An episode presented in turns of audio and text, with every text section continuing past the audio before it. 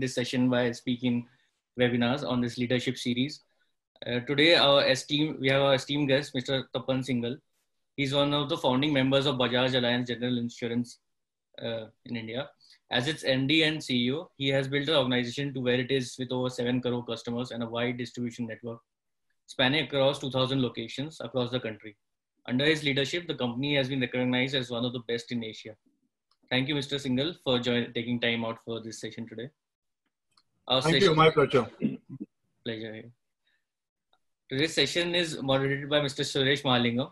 He, uh, he has worked across the BFI and FMCG spaces in senior positions such as MD and CEO of Tata AIA, General Manager of HDFC Life, and Business Head at ITC Limited performing in a number of key roles. He is currently an ind independent director for Principal Asset Management, an advisor to several emerging organizations, and a keynote speaker on multiple platforms.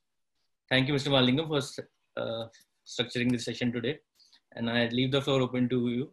Take the discussion forward.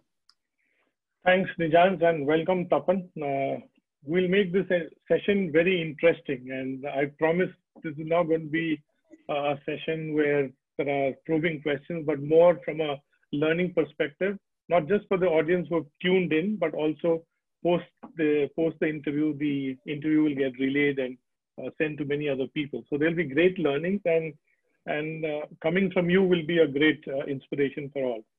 So let me just begin. And as we all are witnessing, the world is increasingly volatile, uncertain, complex, and, and, and ambiguous what does that mean for leaders like you? What are the implications that the changing business world has for the art and science of leadership? And how do you sustain the long haul? Are some aspects which this interview will try and try and unravel?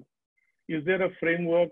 Is there a mantra? Is there a secret to become a successful leader? And you've been a very tall, successful leader, and that's why I'm posing these kind of uh, framework to you how does one sustain the dynamics of this VUCA world and still think beyond the bend and drive the organizational growth? So, ladies and gentlemen, today we have with us Tapan, uh, who's the MD and CEO of Bajaj General Insurance. Tapan is one of the most revered leaders in the industry who has risen through the rank and files of the organization. He has worked across the length and breadth of the country in different capacities in the general insurance domain. And many people close to him claim that he can feel the pulse of the general insurance market.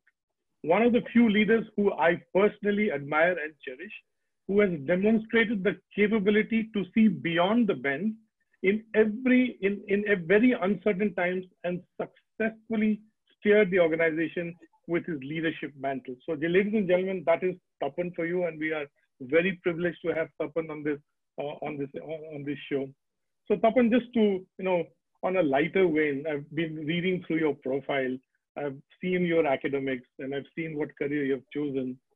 How did a master's in physics and a major in lasers and spectroscopy land oneself in insurance? I think it'll be, it'll be interesting to know just to begin the conversation. Suresh, I think no, it takes me back many, many years. So when I was a kid, I don't know if the uncle and aunties of today do this.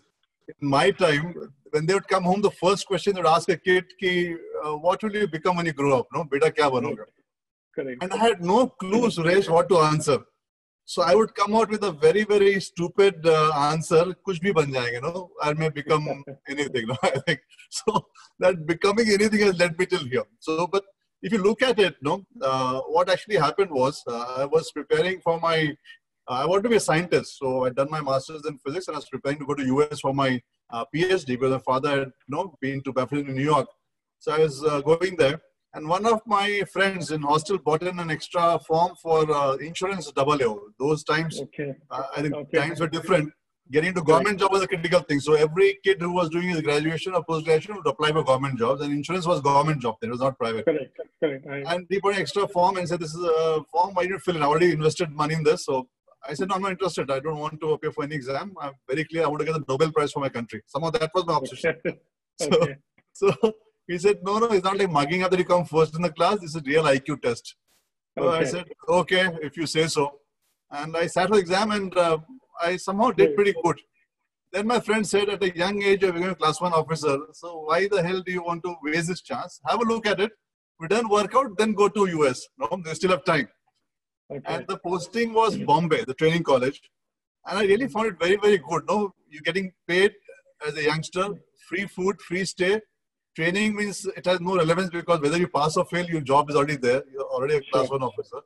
I had a great time. I thought this is really the place to be. No, why the hell go somewhere else? That's how I got no, into insurance. But I enjoyed every moment of it now, like 29 years to be precise into insurance. And I've loved every moment, Suresh. So no regrets there. But that was the story of how I entered it. But No, before very I complete, I just say one thing. The interview for this uh, uh, job, no, the insurance um, direct officer. This question asked Suresh. So you have repeated a question after 29 years, yeah? They asked Okay, so me. I'm, so I'm happy I asked you that question. they asked me that by doing masters in physics and doing so well and with lasers you know and I, i'd also had some kind of young scientist you know uh, uh, profiling there why would you want to join insurance as such so my answer then was which is valid now is education is always training of a mind No? Correct. so since i'm trained as a scientist i'll bring a lot of different uh, flavor uh, to this business is my belief and that is why irrespective of what education we have it trains your mind in a particular way if you, if you, you know, uh, use it well it can bring a different flavor to it. That was my answer then. So, no. No, no, it's a brilliant answer. But do you still nurture to do few things that a scientist still wants to do? You still have a long life to go ahead, but is that ambition still there somewhere, or are you just practicing some of it in your day-to-day work, like you rightly So- said a little while ago? So I think uh, one uh, question was again asked to me that you run an MBA and you run a business. So, how do you run it very differently? So, the answer to that was I, I think like a scientist. So, a scientist is one who will always question everything. Even what has been established, like no, the word of law, the Ten Commandments, he, he or she will question why this Ten Commandments, no? Uh, how is it proven? Not proven, not worth it, no? And that's how scientists get uh, uh, their thinking mode on. I think that childlike curiosity to question everything, even now, no, uh, stays on with me, uh, makes a big difference to the way I look at uh, business and society. But um, having said that, I think in insurance, I realized very early on, it's a business of empathy. I think I Correct. said before that we get paid to Yeah. do good, and uh, I love my profession now. So maybe I, I I do not know if I got the Nobel Prize or not, but I think serving so many people, I, I get uh, greater satisfaction. I vouch that I've also been in insurance for 10 years, so I can tell you not a good 15 years, 10, five years also, but I, I also vouch. Now, sticking to the same question on career, uh, Tapan, and since there are young listeners on uh, list tuning in, uh, in times are changing fast. During our times, our times of choosing a career option had different dimensions and considerations. However, for you know people who are young and the audience that are currently tuned in, what would be your recommendations or guidelines or considerations which should be duly thought through while choosing career options in today's day and age? Yeah, I think one thing is very clear is what you want from your career. No, though it changes over time. Also, for me, also it has changed, and for you also, Suresh, may have changed. Yeah, Uh, quite a lot. for money and career growth. But then, as you progress further, our basic nature comes to play. No, if you're empathetic, you look for empathy. If you want a purpose in life, you look for purpose. No, if you're looking Correct. for glory in life, no, that will come into play. I think after the first Correct. couple of years of your career, your basic nature comes to play. So it's very Correct. critical for us to understand what's our basic nature. We should not get carried away by what our friends are saying, what our parents are saying. Because at the end of the day, our whether we like it or not, a majority waking life is spent working. No, now if you're not happy working, we cannot be happy in life. Unfortunately, so no, because if you look at right the time you uh, become uh, the so-called youth of the country, you are into the workforce, and by the time you're through with the workforce, uh, you already entered the old age. No, so your That's glorious uh, time is uh, while working. So one thing I tell my children also, which I tell everybody is first figure out what's your basic nature. And there's nothing wrong, True. right? You want to make money, that also is good. You want power, fame, that also is good. There's nothing wrong with it. You want purpose, that also is good. Be very clear about what is your basic nature, which is going to sustain after the initial couple of years of excitement of getting a job. Then look for jobs which align to that basic nature of yours. You know? Mhm. And then once you immerse into it, don't be fickle minded. Don't jump too very fast. It takes about four to five years for you to really become an expert in the uh, job that you enter into. Job. no? I Yeah, think uh, the first uh, six months to eight months goes into learning, then it goes into experimentation, then it goes into failing, and then you know gain some expertise then it goes to paying back to the organization. So my personal belief is if you stick in a job of five to seven years then you have been able to really get into that kind of profession pretty well. So once these things are clear then you'll have a very successful life. No otherwise if you're not clear maybe make a mistake one or two that's okay. At the initial stage we can make a mistake. But ask yourself this question what's my basic nature? And look at jobs which sustain that basic nature of yours no? and nothing is wrong. So don't try to look for fancy words that I want to have purpose and all. If, if purpose is not what you're looking for, it's fine. Looking for money, then look for hmm. fast moving, no? Jobs will pay you that kind of money. So it's perfectly fine. True. I'll, I'll come back to your purpose, your empathy, basic nature, and link it back to leadership traits at a later point of time. Uh, because these are words, some words which are very critical for the success of an organization from a leader's perspective. And I have a few questions around it, which I will address later. Now, having understood you and your career dimensions, uh, for the benefit of the viewers, I would like to touch few questions on the general insurance industry, and then I'll lead up to some more questions on leadership attributes and so on and so forth. Uh, I, I, see general insurance as possibly, in, when I look at it today, it, it, I won't say cluttered, but there are multiple players uh, and brands which are operating in the category, and more to come in. And I know there is this talk of uh, techs coming in, then there is a legacy organization, a combination of, and there is a hybrid version. I'm also uh, talking to a few people who are talking about setting up a dental insurance.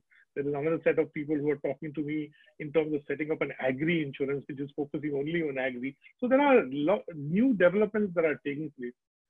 The, the category over the last decade has grown over 15%. So it has done reasonably well considering the fact that there are many organizations or many industries that haven't that have seen simple digit growth. Uh, just for the benefit of uh, all the users, what would you attribute the growth of this category as you see it? And yeah. you've been one of the leading players uh, in, in, in, the industry. So if I go back to the year 2001 when set up the company, you'll be surprised to know Suresh, the entire business was just 10,000 crores of the industry. Yeah? Correct. And correct. in just about, let's say, 19 years' time, uh, we are closing close to uh, 13,000 crores. So we are already doing more than what the industry was doing just about 19 years back. Absolutely, no? Absolutely. brilliant, and congratulations to you. I mean, no, no, it is the industry. The industry grew to 1 yeah. lakh 7,000 crores. And yeah, yeah, so to the yeah. point that you said, this is one of the rare industries which um, really grew very well, no, over time. Uh, so the good part was the growth. Now, where did the growth come from? If you look at the Indian economy also, from I think 2001 uh, when liberation started happening. And by 2004, 5, no, 91, sorry, it started happening. By 95, 96, the economy was fairly, you know, opening up. And 96, 97, uh, I think we look at all the uh, vehicle sales, uh, uh, the infrastructure growth, all that started happening. So GI industry typically follows the economic um, uh, growth and the fortunes, no?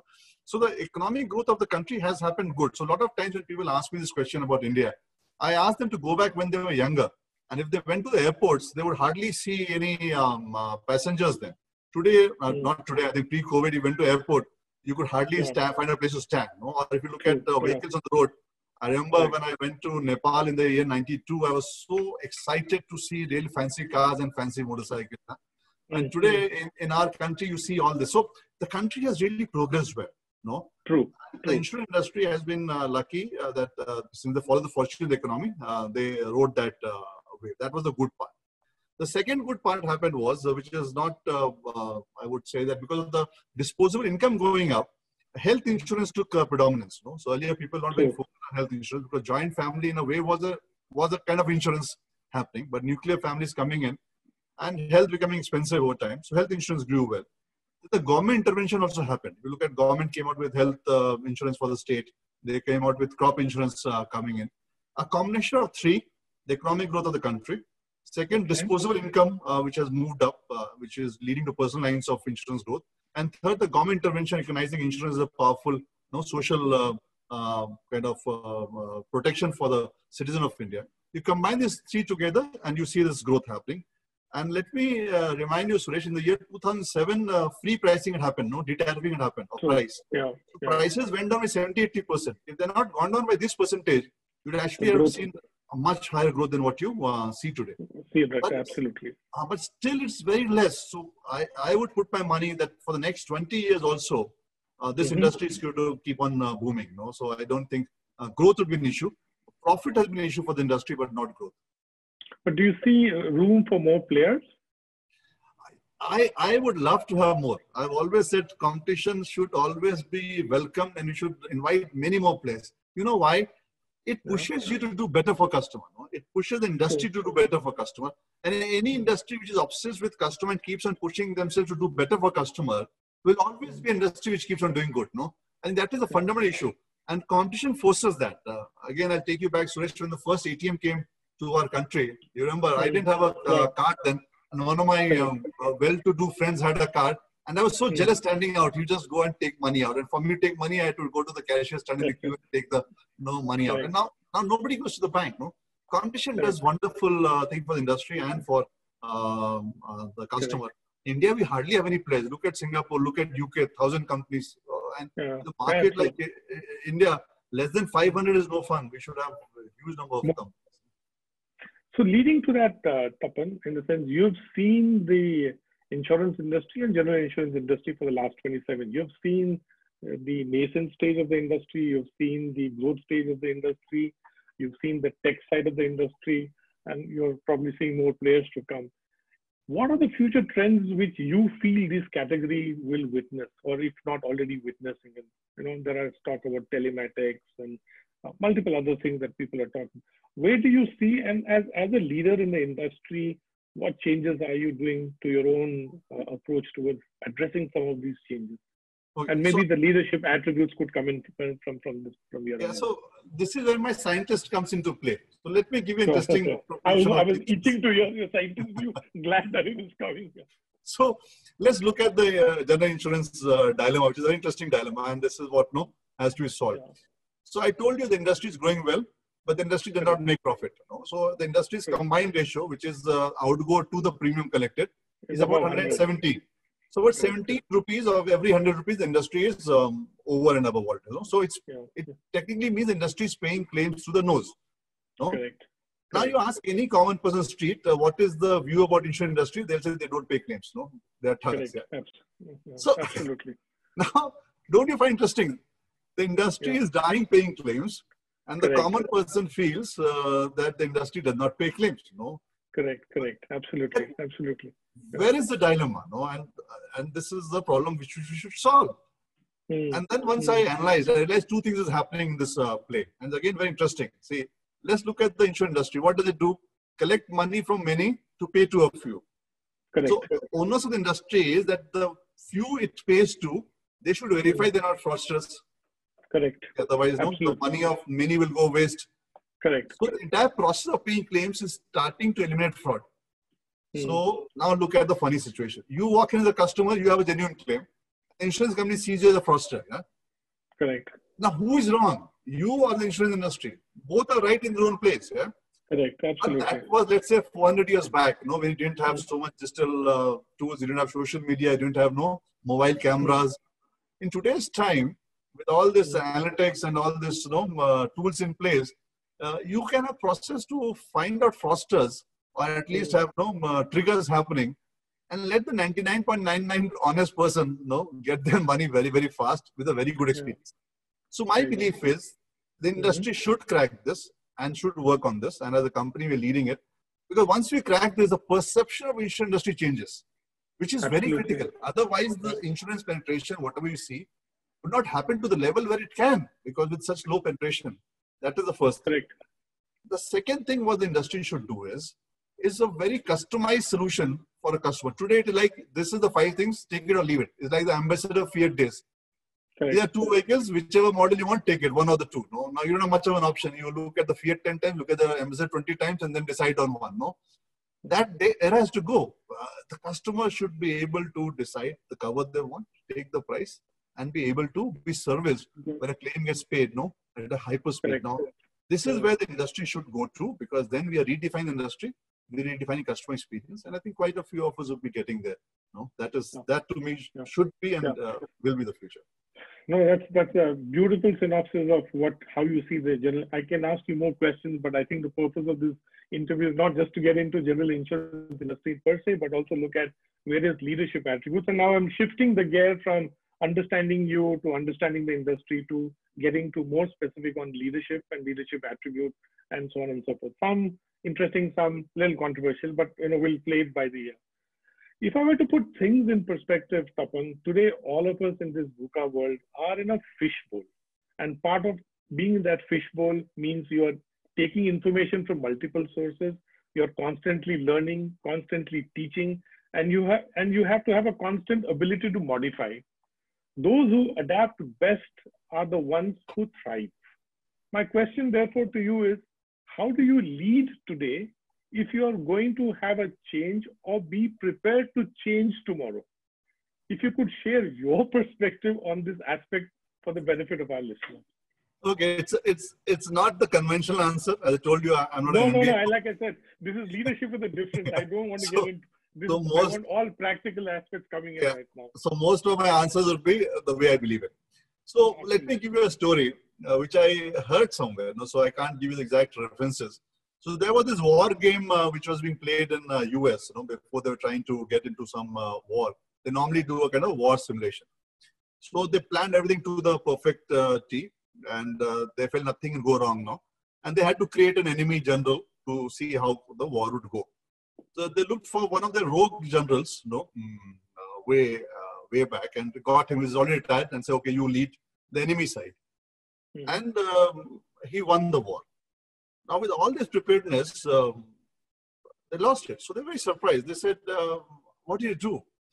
He said, "The problem is that you guys were thinking that everything would be like um, command, control, um, clear instructions, you know, and digital movement. So all I did was from mm-hmm. motorcycle, I would send uh, a message of what I want to be done.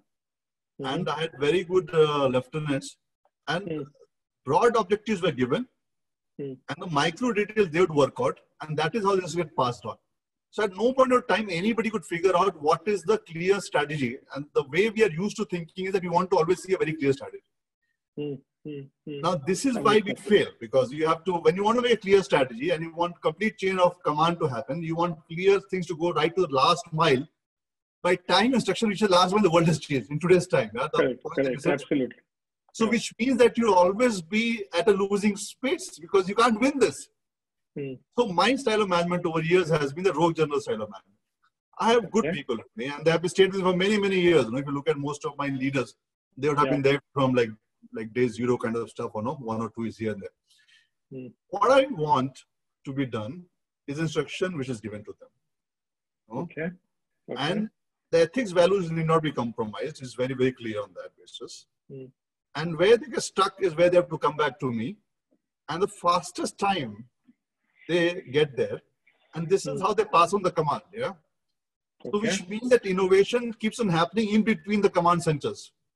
Mm-hmm. So let's say, Suresh, you want that today, right now, Tapan, tell me the clear strategy of what today, you know, end will be. Mm. I can't tell you, normal people can tell you, but we will be ahead of the game. That I can tell you. Yeah. Mm. So nobody can crack how we fast we move and how agile we are, because we have a series of people who are very, very agile and the broad objective, and this is where my chess comes into play, is multiple mm-hmm. pieces which I put mm-hmm. it together and have multiple leaders who execute. And in the end, the picture which I want to be created gets created. Yeah. You getting it? Okay. So in a very fast changing world, okay. you have to have a lot of trust on your people. Mm-hmm.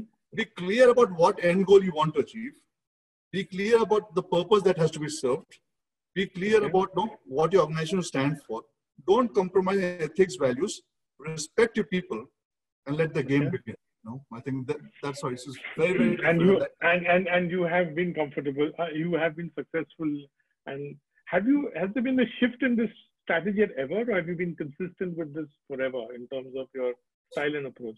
So what happens and happened used to now does not. When I was younger, I used to be a lot more um, uh, restless. Yeah and more demanding. And at times I would feel like, let me do it, yeah, it is not happening. No, this guy is taking too much time, you know, and I lose uh, patience.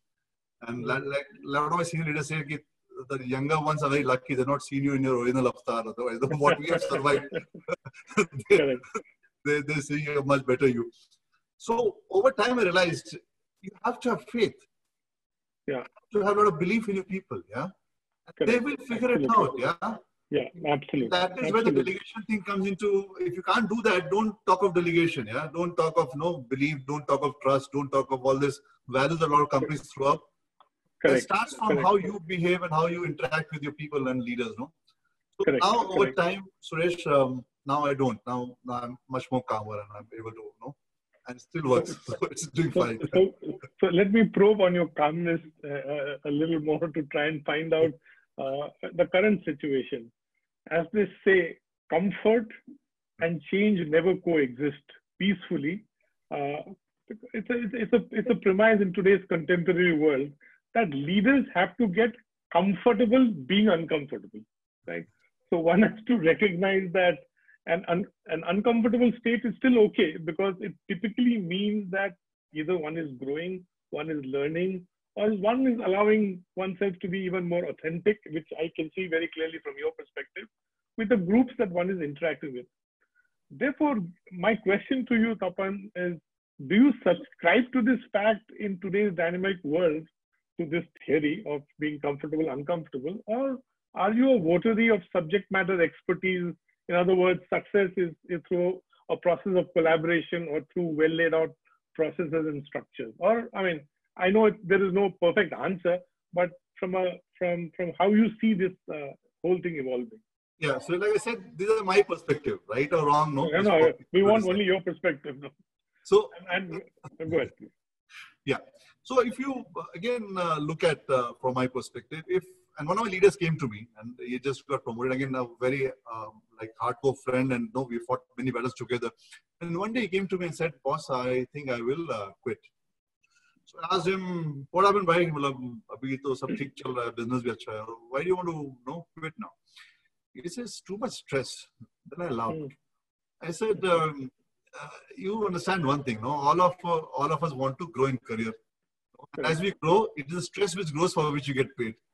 Absolutely. If, if stress is not there, then organization does not require you. Let us understand this. Yeah. Let's let us understand that there's no theft in the city there's no murder in the city, would you require police force? Yeah? If all neighbors were you know, staying peacefully at the country border, would you require the army? So I think the, the issue is senior leaders, when you get in that position, you get paid for your stress. Let's be very clear about it. Yeah? So to Correct. think of an ideal world where there'll be no stress and the organization will keep a bunch of senior leaders for having a great time, no, it doesn't mm. exist. I think that is not the way we should be thinking. Correct. Now, how do we handle the stress is what comes So if you're super excited about stress and about uncertainty, and you're super excited about crisis, then you, you, you should take a role of senior leaders. If you're not, then you should be, like you said, be a subject matter expert. That also is very good, yeah?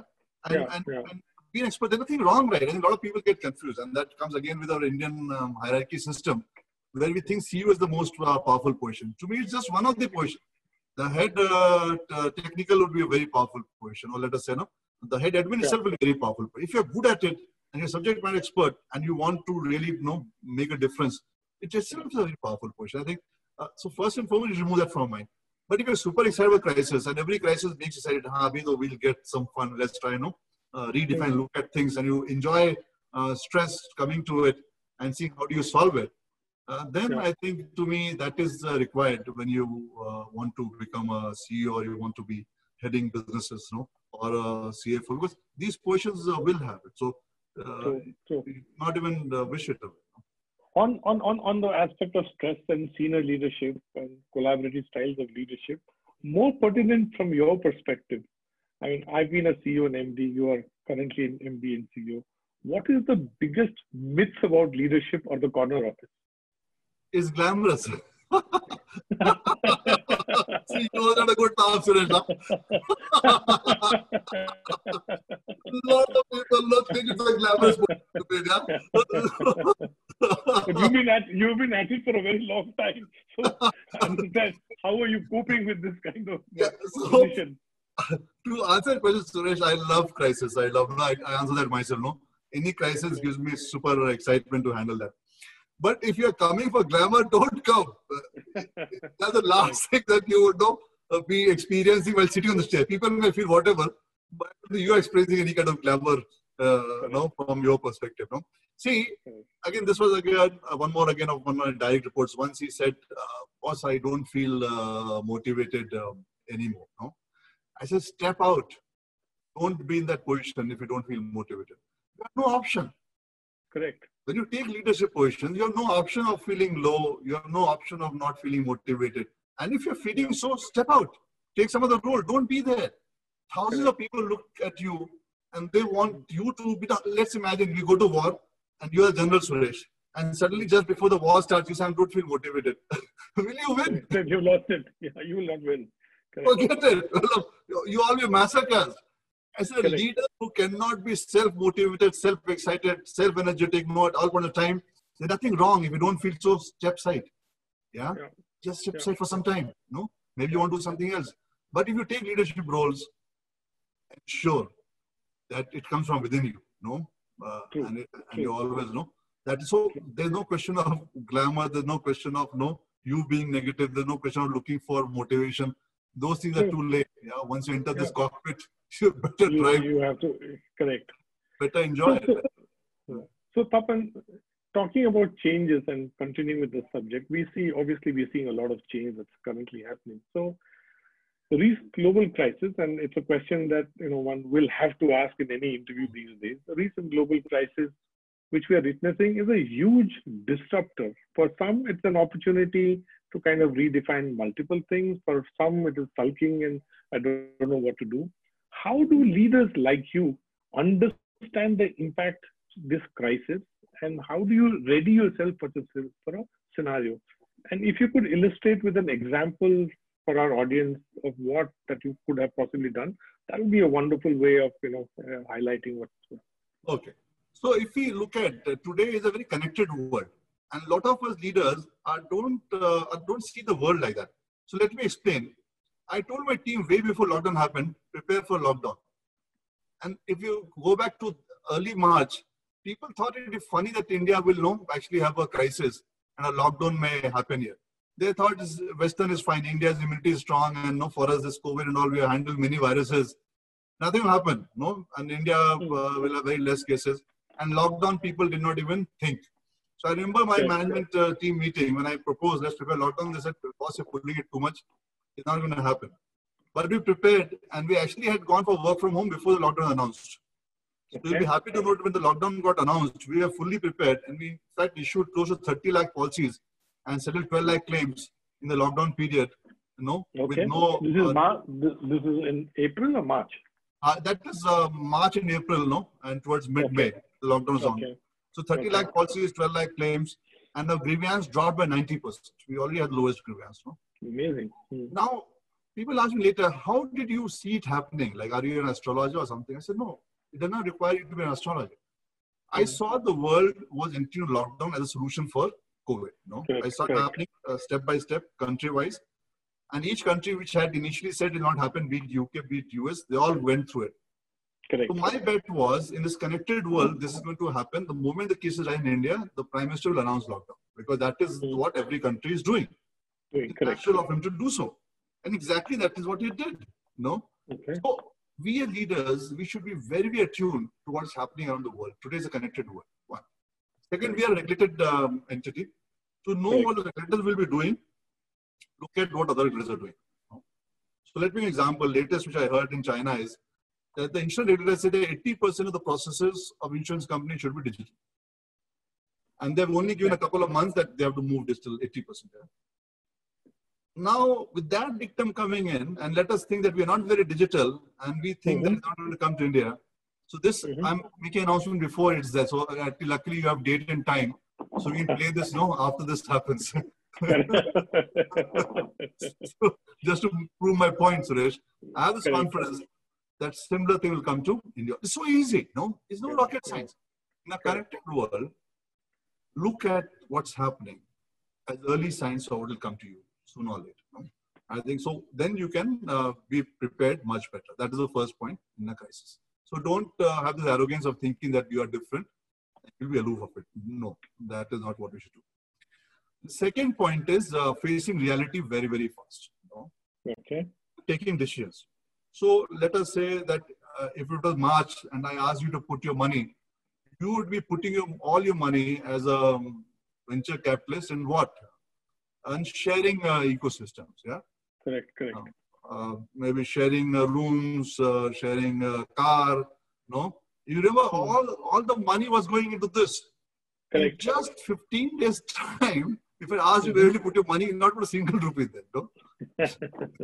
so what was like the charm of the entire world? And any any leader you ask him they're all talking of sharing economy. Everybody. I don't hear the word. So do a google search no? Just before covid. And you'll find mm. this word to be like massively used in all you, conversations yeah, yeah. coming yeah. over.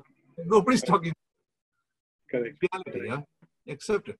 So don't start lingering on it if you find this and not going forward if you find this. Move very very fast in a new environment. So how do you set up businesses?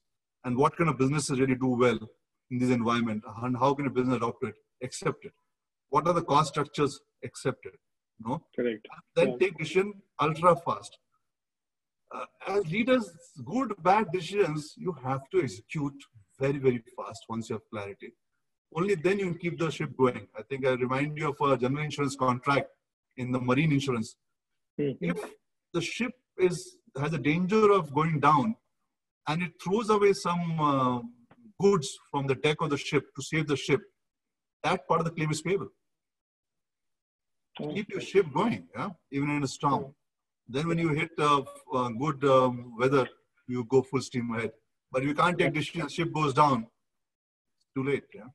So, so on the aspect of decision making, I, I clearly see that. Uh, uh, correct me if I'm uh, wrong in my interpretation that one of the leadership attributes from what is being displayed by you, while decision making is a continuous process, crisis hastens the process of uh, precision decision making, right or wrong, effectively at that point of time. Because if you procrastinate, delay, then you are basically not kind of addressing the situation.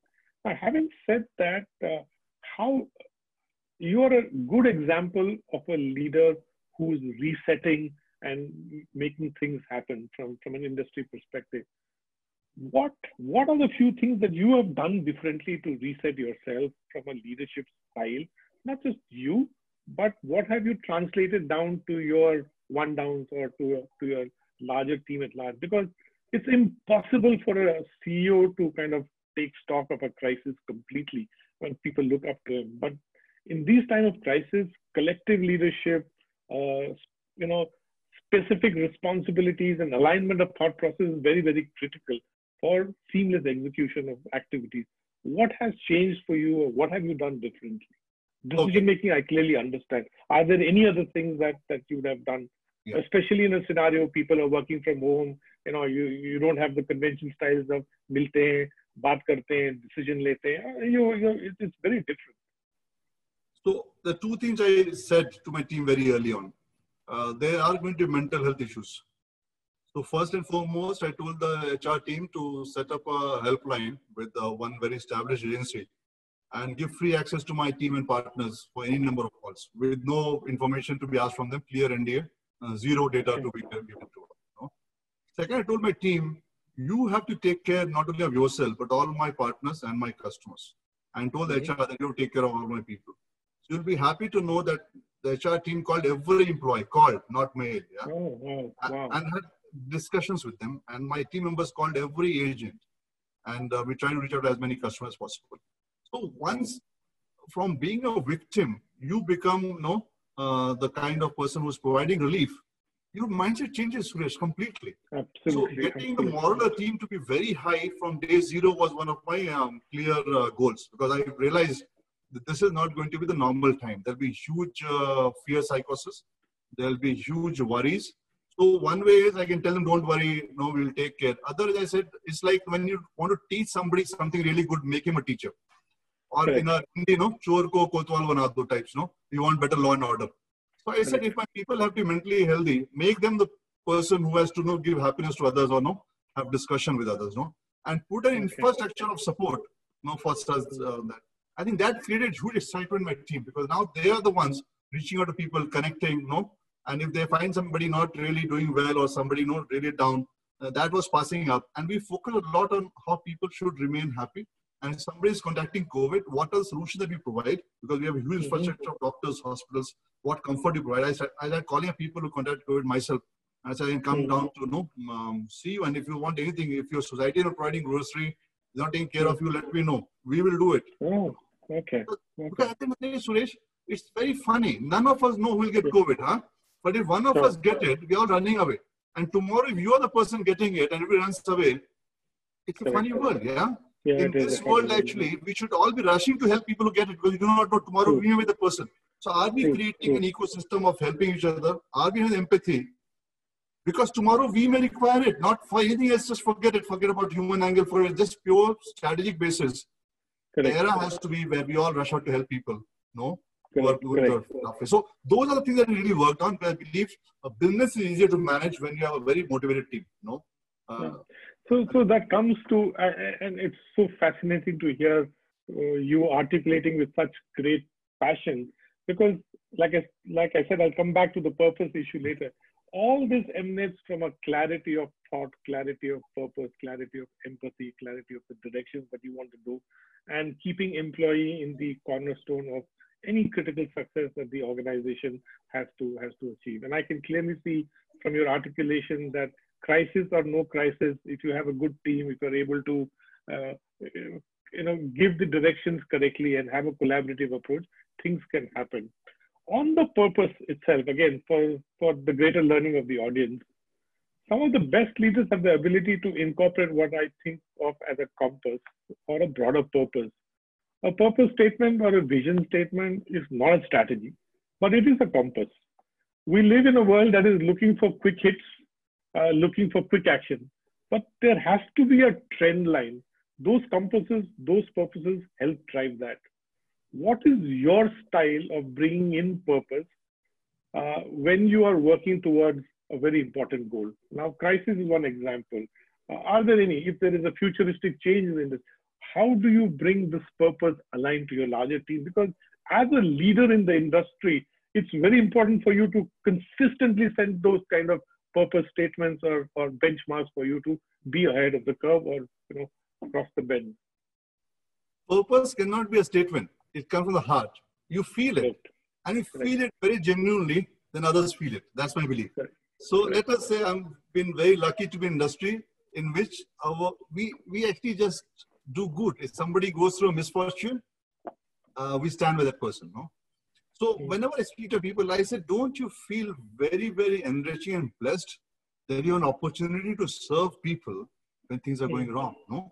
Correct. Correct. If I look at any great person, at the end of all their career and all the money they have made, they become mm-hmm. philanthropists. They spend okay. their life serving people. I said, here you make money serving people. Like, you know, how beautiful can it be, you know? So Correct. I think that is why we look at a company's grievance ratio. It's always been one of the lowest in the industry. And I said, no, it drops by 90%. I said, if you don't feel for the customer and the pain of the customer, the genuine customer, mm.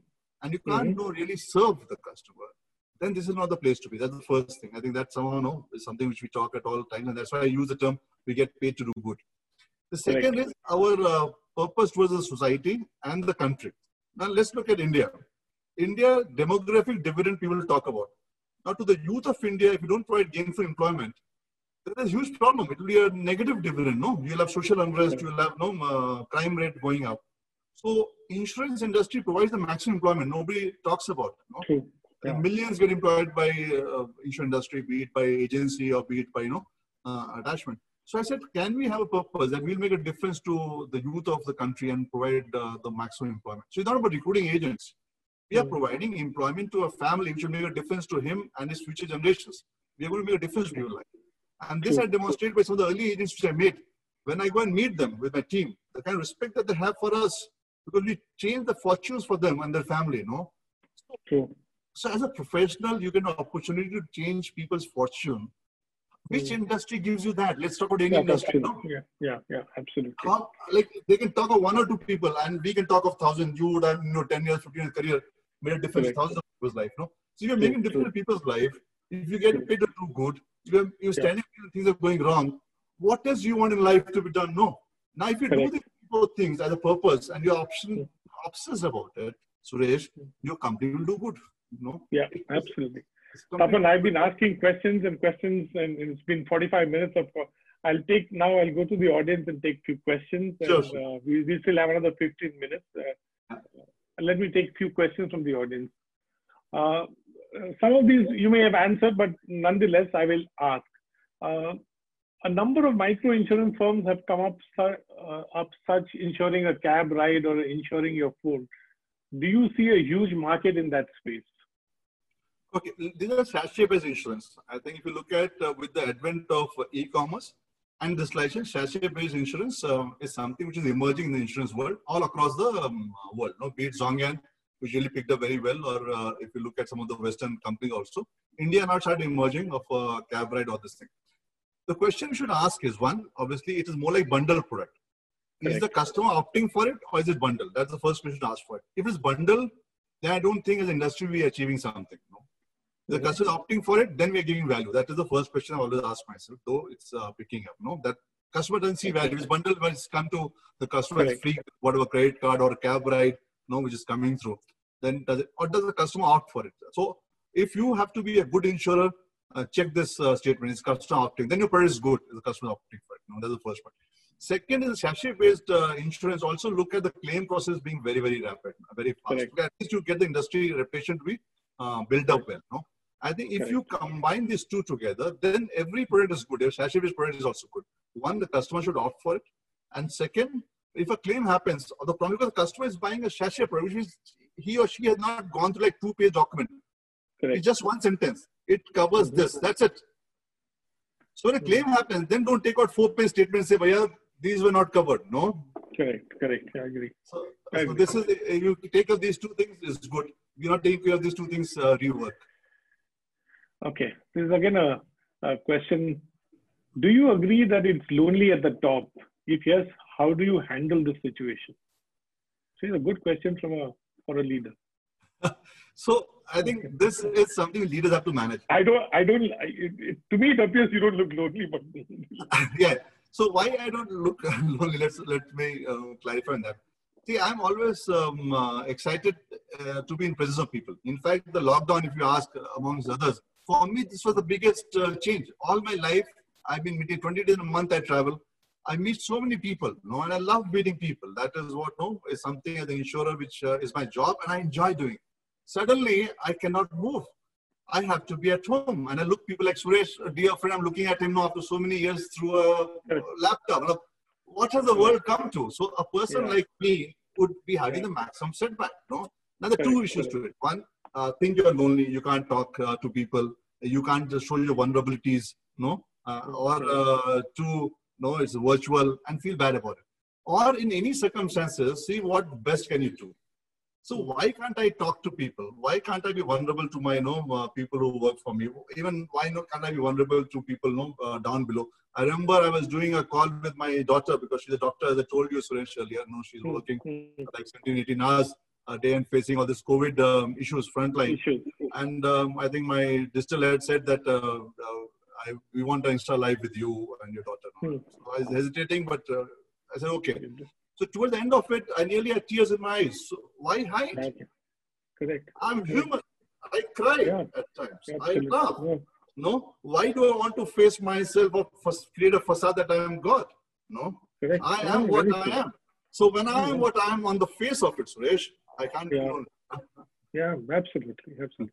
Again, uh, related to the statement that you made in terms of the Chinese example of where they've asked 80% to be digitized, what is the extent of digitization that you see in the general insurance industry and uh, is there scope for further and uh, unfortunately while the word digital transformation digital is used rather loosely people don't understand uh, because it, it's a journey. It takes it, it, takes some time. I've, I've myself set up a insurtech company called coco by general uh, uh, I mean, what, what do you where do you see this transformation happening? Or and what extent have you digitized and is the journey complete or is the journey 50% complete? What what what what what does one do?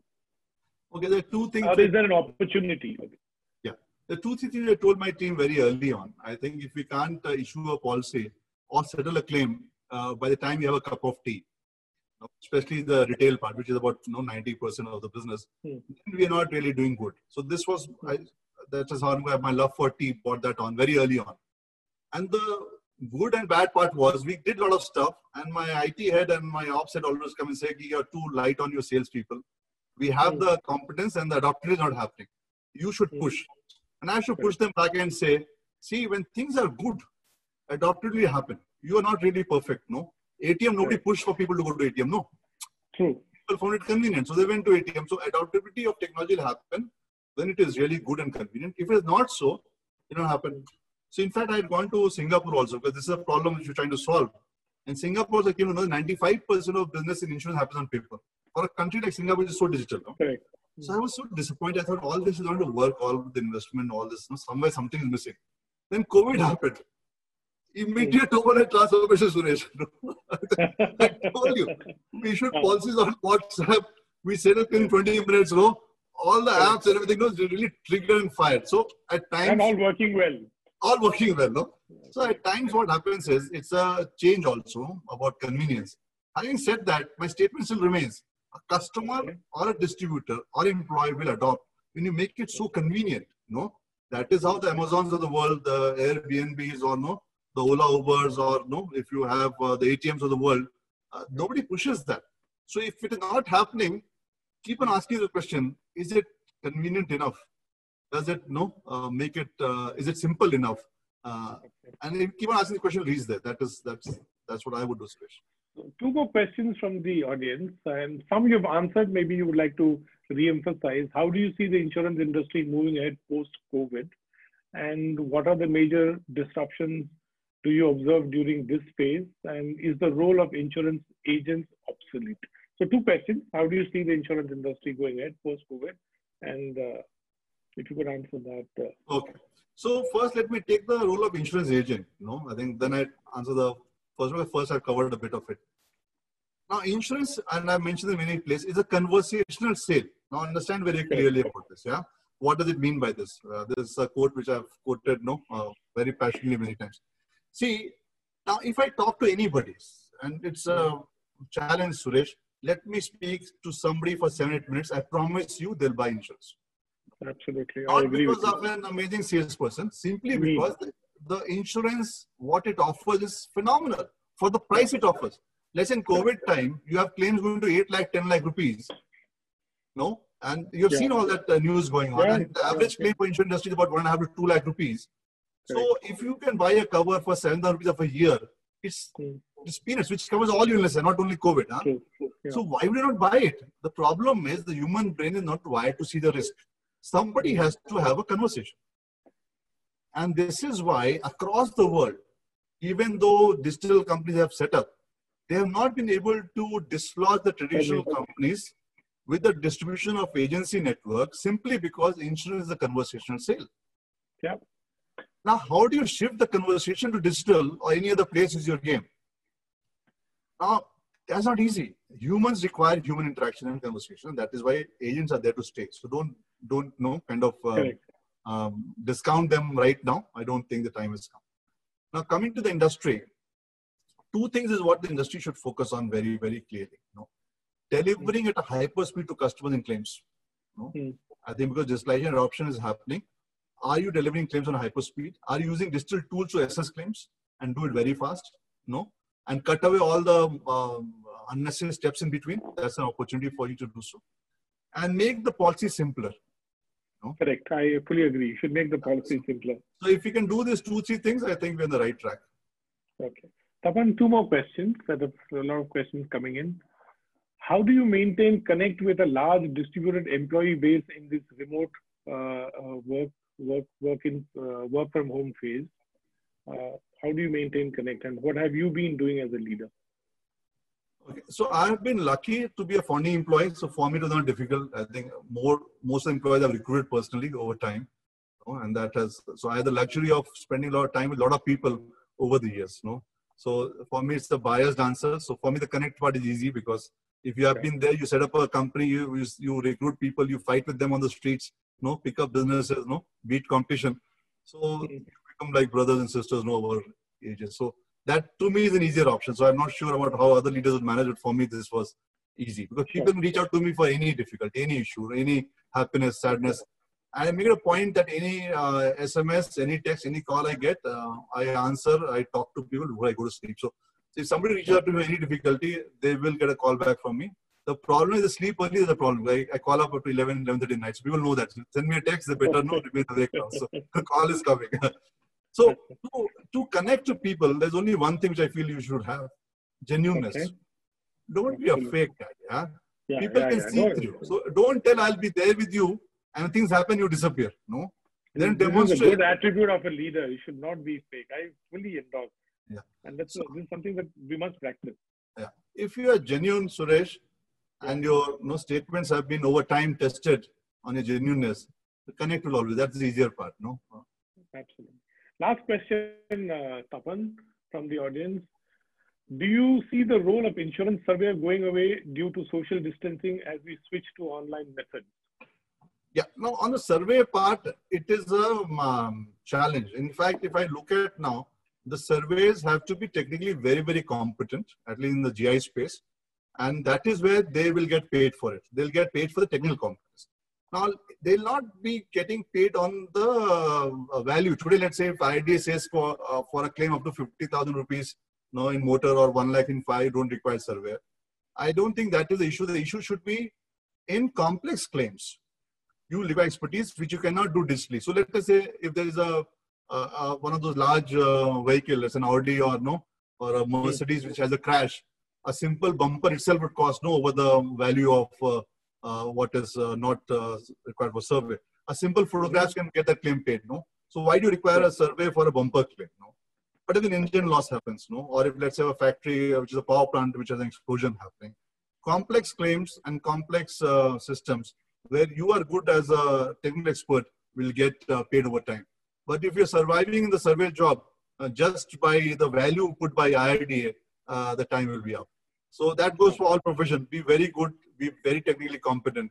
Don't just depend on no the value put by IT. Over time, that will disappear as claims you know get more and more digitalized and they get more and more no uh, uh, process oriented. So, do you see the industry growing? Yeah, yeah. 20, 30 years. If you are a youngster, join general insurance. Don't worry. The industry no, no, I, I, know. Uh, do you see it growing this year, uh, 2021? Yeah, this year, if I look at it, no, the total impact, uh, and if lockdowns happen more, it's a different issue. But let's say last year the industry grew by about 9%, no? Uh, and before it was growing at 13 and 17. So there was an economic slowdown. And I told you earlier also, Suresh, the industry follows the economic cycle, no? So because slowdown, it grew at 9. I see a 5 to 7% impact for the industry, which means that the industry this year should be um, uh, flat or positive 1 or 2%, no? So it will not be hugely negative. If it is negative, also minus five or seven percent. So the range would be minus, uh, minus five to uh, plus, uh, five. So it's a good space to be in for the GI yeah, guys. Absolutely good. They should be happy. Tapan, I've really enjoyed uh, asking you these questions and learning as we speak. One last question to you before we wind up. Uh, mentally, physically, how have you kept yourself up to speed? I know I, your your body language, your face exhibits passion all over. But how have you kept yourself mentally, and, uh, and what have you been doing? What have you been watching? What are the latest uh, movie or anything that you've seen either on Netflix or on television? Suresh, you'll be surprised to know I've not watched television for I do not know how many years. Wow. Uh, really? I, don't see I don't see TV at all. No? Oh, not wow. because of any uh, principle or values I oh. felt that takes too much time and it's not very constructive from my perspective. I can do better things, know. So I don't okay. watch uh, TV at all. Netflix okay. I don't have. Again, the luxury of no uh, three hours of uh, watching a good movie and all that. I believe in something which is which is again very different. Um, I believe that every person is a story. So let's say this time I spent with you, uh, Suresh, I enjoyed every moment. You yourself are a Netflix story, you know. And anybody, everybody is a Netflix story. You know, why do I have to switch on an iPad or a TV to see a movie. If I spend time with people, I see so many movies at, at one go, which is more realistic, more real time, more dynamite. No, so uh, I enjoy people interaction much more than anything else. I don't want to lose that in today's world, and I'm actually worried about it. You see cases of depression rising, you see cases of no anxiety rising. One reason which I feel is the lack of interaction of people. I, I love it. I don't want to lose that under any circumstances. So for me, people interaction, talking to people is what I really enjoy. And every every person is a huge, amazing story from whom I learn.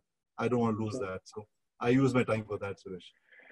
Tapan, thank you so much. It was a very interesting conversation with you, covering not just leadership, but covering your life journey, your your your traits, your leadership styles, your knowledge of the industry. And I'm sure all those who are, who are listening in, and this will get further published later, will benefit from your rich experience. I wish you all the very best. Stay home, stay safe. Uh, my regards to all your employees and all uh, at, at your family. I look forward to interacting with you many more times. I look forward to seeing you.